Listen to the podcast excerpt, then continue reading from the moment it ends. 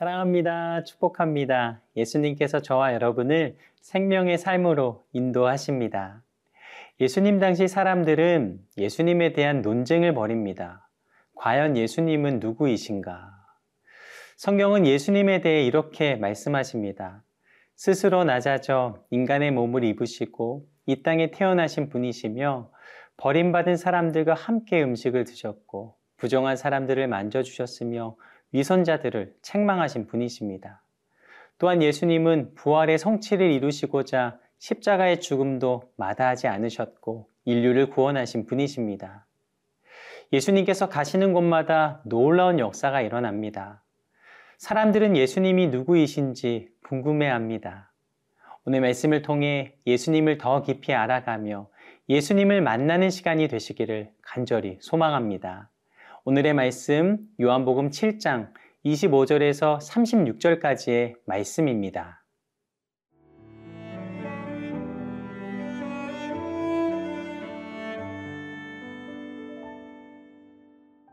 요한복음 7장 25절에서 36절 말씀입니다.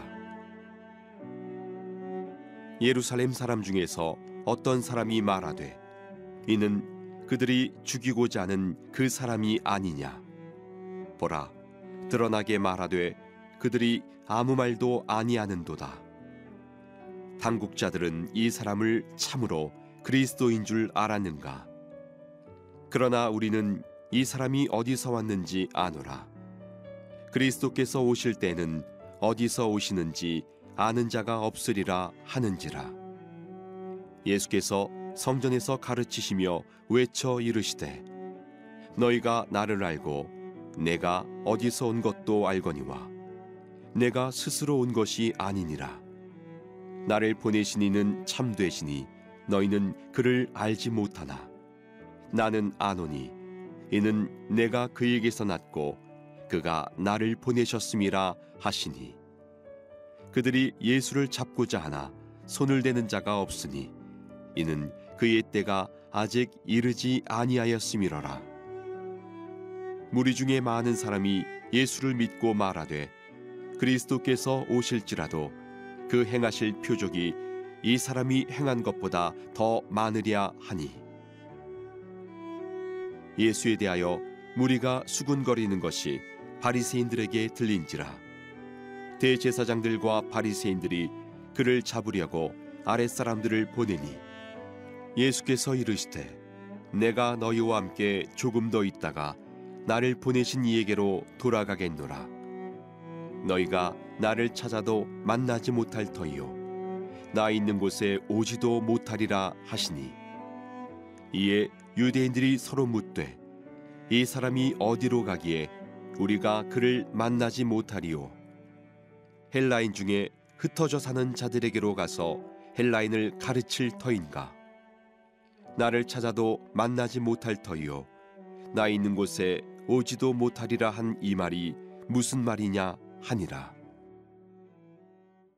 예수님은 명절을 맞아 예루살렘에 오르셔서 성전에서 사람들을 가르치십니다. 사람들은 예수님의 말씀을 듣고 그 말씀에 질문합니다.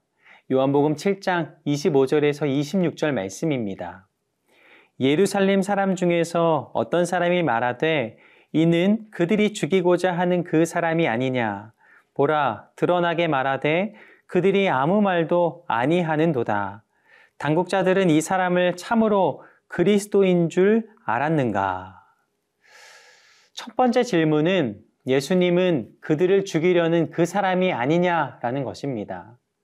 어떤 사람이 예수님을 가리키면서 유대인들이 그렇게 죽이고자 하는 사람이 아니냐고 하며 예수님의 말씀 앞에 침묵하는 당국자들을 질책합니다.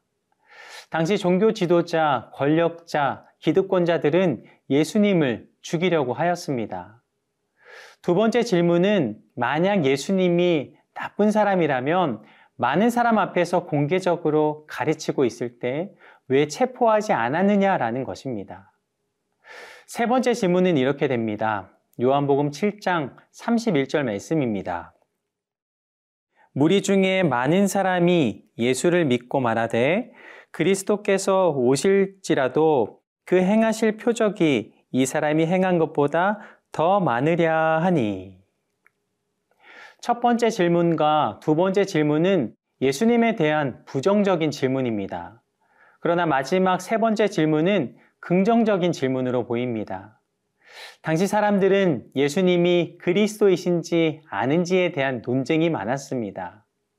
예수님이 행하시는 말씀, 예수님이 행하시는 능력, 예수님이 행하시는 사랑과 희생을 본다면 정녕 메시아가 온다 하더라도 예수님보다 더 뛰어나겠느냐라는 주장도 있었습니다. 그러나 많은 사람들은 예수님을 메시아로 믿지 않았습니다. 특히 예수님과 함께 자란 사람은 더 그랬습니다. 28절과 29절 말씀을 봅니다. 예수께서 성전에서 가르치시며 외쳐 이르시되 너희가 나를 알고 내가 어디서 온 것도 알거니와 내가 스스로 온 것이 아니라 아니니라 나를 보내신 이는 참되시니 너희는 그를 알지 못하나 나는 아노니 이는 내가 그에게서 났고 그가 나를 보내셨음이라 하시니 예수님은 그들에게 두 가지를 말씀하십니다. 너희들이 나에 대해 안다고 말하지만 나는 스스로 온 것이 아니다. 보내신 분이 따로 계시다라는 말씀입니다. 그리고 너희는 나를 보내신 분이 누구인지 모르지만 나는 안다 라고 말씀하십니다. 예수님은 자신이 메시아이심을 선포하십니다. 그러나 이들은 믿지 않았습니다. 오히려 예수님의 말씀을 듣고 예수님을 붙잡으려 했습니다. 하지만 30절은 말씀하십니다. 그들이 예수를 잡고자 하나 손을 대는 자가 없으니 이는 그의 때가 아직 이르지 아니하였음이러라. 바리새인과 서기관은 예수님을 체포하려 합니다. 하지만 아직 예수님의 때가 되지 않았기에 그들은 예수님을 잡을 수 없었습니다. 악한 세력이 강한 힘을 과시하면서 우리를 두렵게 할 수 있습니다. 하지만 그 안을 들여다보면 힘은 있지만 아무 정당성이 없음을 봅니다. 정당하지 못한 자들, 의롭지 못한 자들을 두려워하지 마시기 바랍니다. 예수님을 의지하며 예수님의 능력을 믿고 살아가는 우리를 예수님께서는 지키시며 우리의 삶을 보호하실 줄로 믿습니다. 오늘 말씀이 저와 여러분의 능력이 되기를 소망합니다.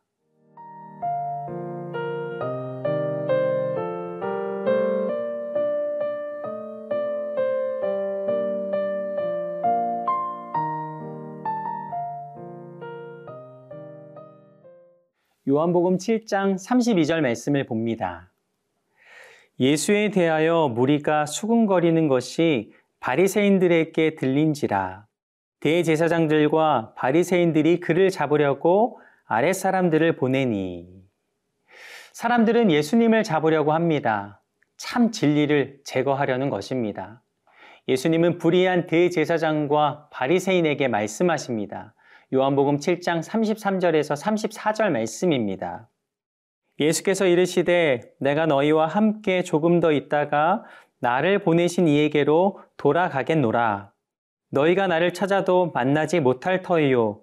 나 있는 곳에 오지도 못하리라 하시니. 예수님은 말씀하십니다. 나는 너희와 조금만 더 있겠다. 이후 나를 보내신 이에게로 돌아갈 것이다. 그때 너희가 나를 찾아도 만나지 못할 것이다. 너희는 나 있는 곳에 오지 못한다. 예수님을 믿고 구원의 확신으로 살아가는 우리에게는 죽음 이후 천국이 있음을 믿습니다. 하지만 예수님을 믿지 않고 살아가는 이들에게는 죽음은 두려운 일입니다. 예수님의 다시 오심은 믿는 우리에게는 소망이 됩니다. 예수님을 믿지 않는 이들은 예수님의 말씀이 이해되지 않으며 갈등과 혼선이 되었습니다. 예수님의 말씀하시는 곳이 어디인지, 예수님이 말씀하시는 때가 언제인지 그들은 깨닫지 못합니다. 그 모습이 요한복음 7장 35절에서 36절입니다. 이에 유대인들이 서로 묻되 이 사람이 어디로 가기에 우리가 그를 만나지 못하리요? 헬라인 중에 흩어져 사는 자들에게로 가서 헬라인을 가르칠 터인가? 나를 찾아도 만나지 못할 터이요. 나 있는 곳에 오지도 못하리라 한 이 말이 무슨 말이라 하니라. 예수님을 반대하고 조롱한 사람들, 이들은 구원을 깨닫지 못합니다. 예수님은 천국에 대해 가르쳐 주셨지만 깨닫지 못했습니다. 제자들도 처음에는 예수님을 알지 못했습니다. 3년 동안 예수님과 함께 생활하고 십자가의 죽음과 부활을 목격했지만 주님을 정확하게 알지 못했습니다. 영적 진리는 한순간에 깨달아지지 않습니다. 시간이 흐르면서 조금씩 깨달아지고 자리 잡아 가는 것입니다. 사울이 바울이 되는 과정을 봅니다. 사울은 예수님을 믿는 사람들을 핍박했습니다. 하나님께서는 사울의 눈을 가리셨고 다시 보게 하시며 깨닫게 하십니다. 사도행전 9장 18절에서 21절은 이렇게 말씀하십니다. 즉시 사울의 눈에서 비닐 같은 것이 벗어져 다시 보게 된지라. 일어나 세례를 받고 음식을 먹음에 강건하여 지니라. 사울이 다메섹에 있는 제자들과 함께 며칠 있을 새 즉시로 각 회당에서 예수가 하나님의 아들이심을 전파하니 듣는 사람이 다 놀라 말하되 이 사람이 예루살렘에서 이 이름을 부르는 사람을 멸하던 자가 아니냐. 여기 온 것도 그들을 결박하여 대제사장들에게 끌어가고자 함이 아니냐 하더라. 우리의 영의 눈이 열리면 날마다 우리의 삶에 동행하시는 주님을 보게 하시며 주님을 전하지 않고는 견딜 수 없는 마음을 우리 가운데 허락해 주십니다. 예수님은 실제로 만나면 밤을 새워 성경을 읽게 되고 목이 터질 듯한 찬송을 부르게 하십니다. 우리 안에 알 수 없는 힘이 생겨 기도하지 않고는 견딜 수 없게 하십니다. 말씀을 통해 예수님의 음성이 우리 안에 들려지며 예수님이 행하신 역사가 보여지는 영적인 은혜가 우리 안에 있기를 간절히 소망합니다. 오늘 말씀을 묵상하며 찬송가 542장 구주 예수 의지함이 찬양을 그렇게 묵상하였습니다. 찬양의 가사는 이렇게 됩니다. 구주 예수 의지함이 심히 기쁜 일이세 영생 허락 받았으니 의심 아주 없도다. 예수 예수 믿는 것은 받은 증거 많도다. 예수 예수 귀한 예수 믿음 더욱 주소서. 2절은 이렇게 됩니다.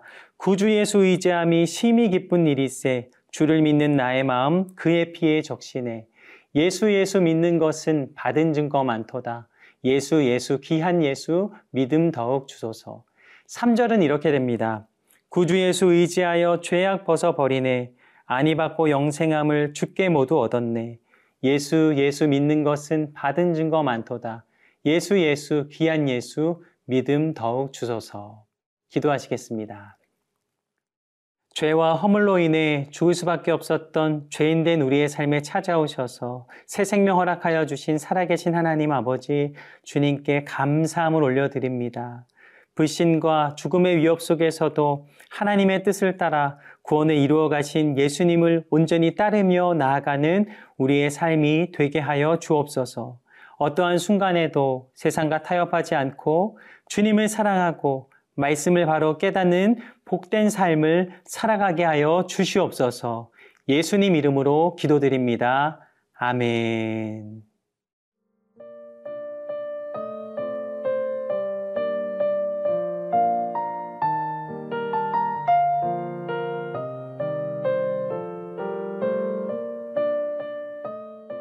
이 프로그램은 시청자 여러분의 소중한 후원으로 제작됩니다.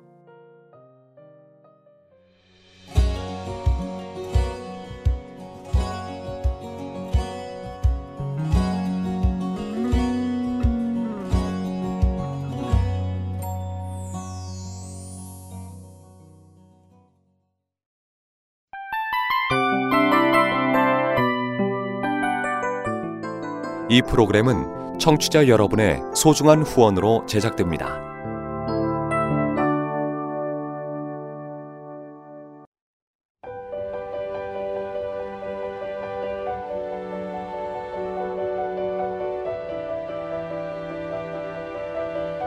세상에는 수많은 교회들이 있지만 더 깊이 있는 말씀 강해를 찾기 위해 크기로만 교회를 선정하지 않습니다.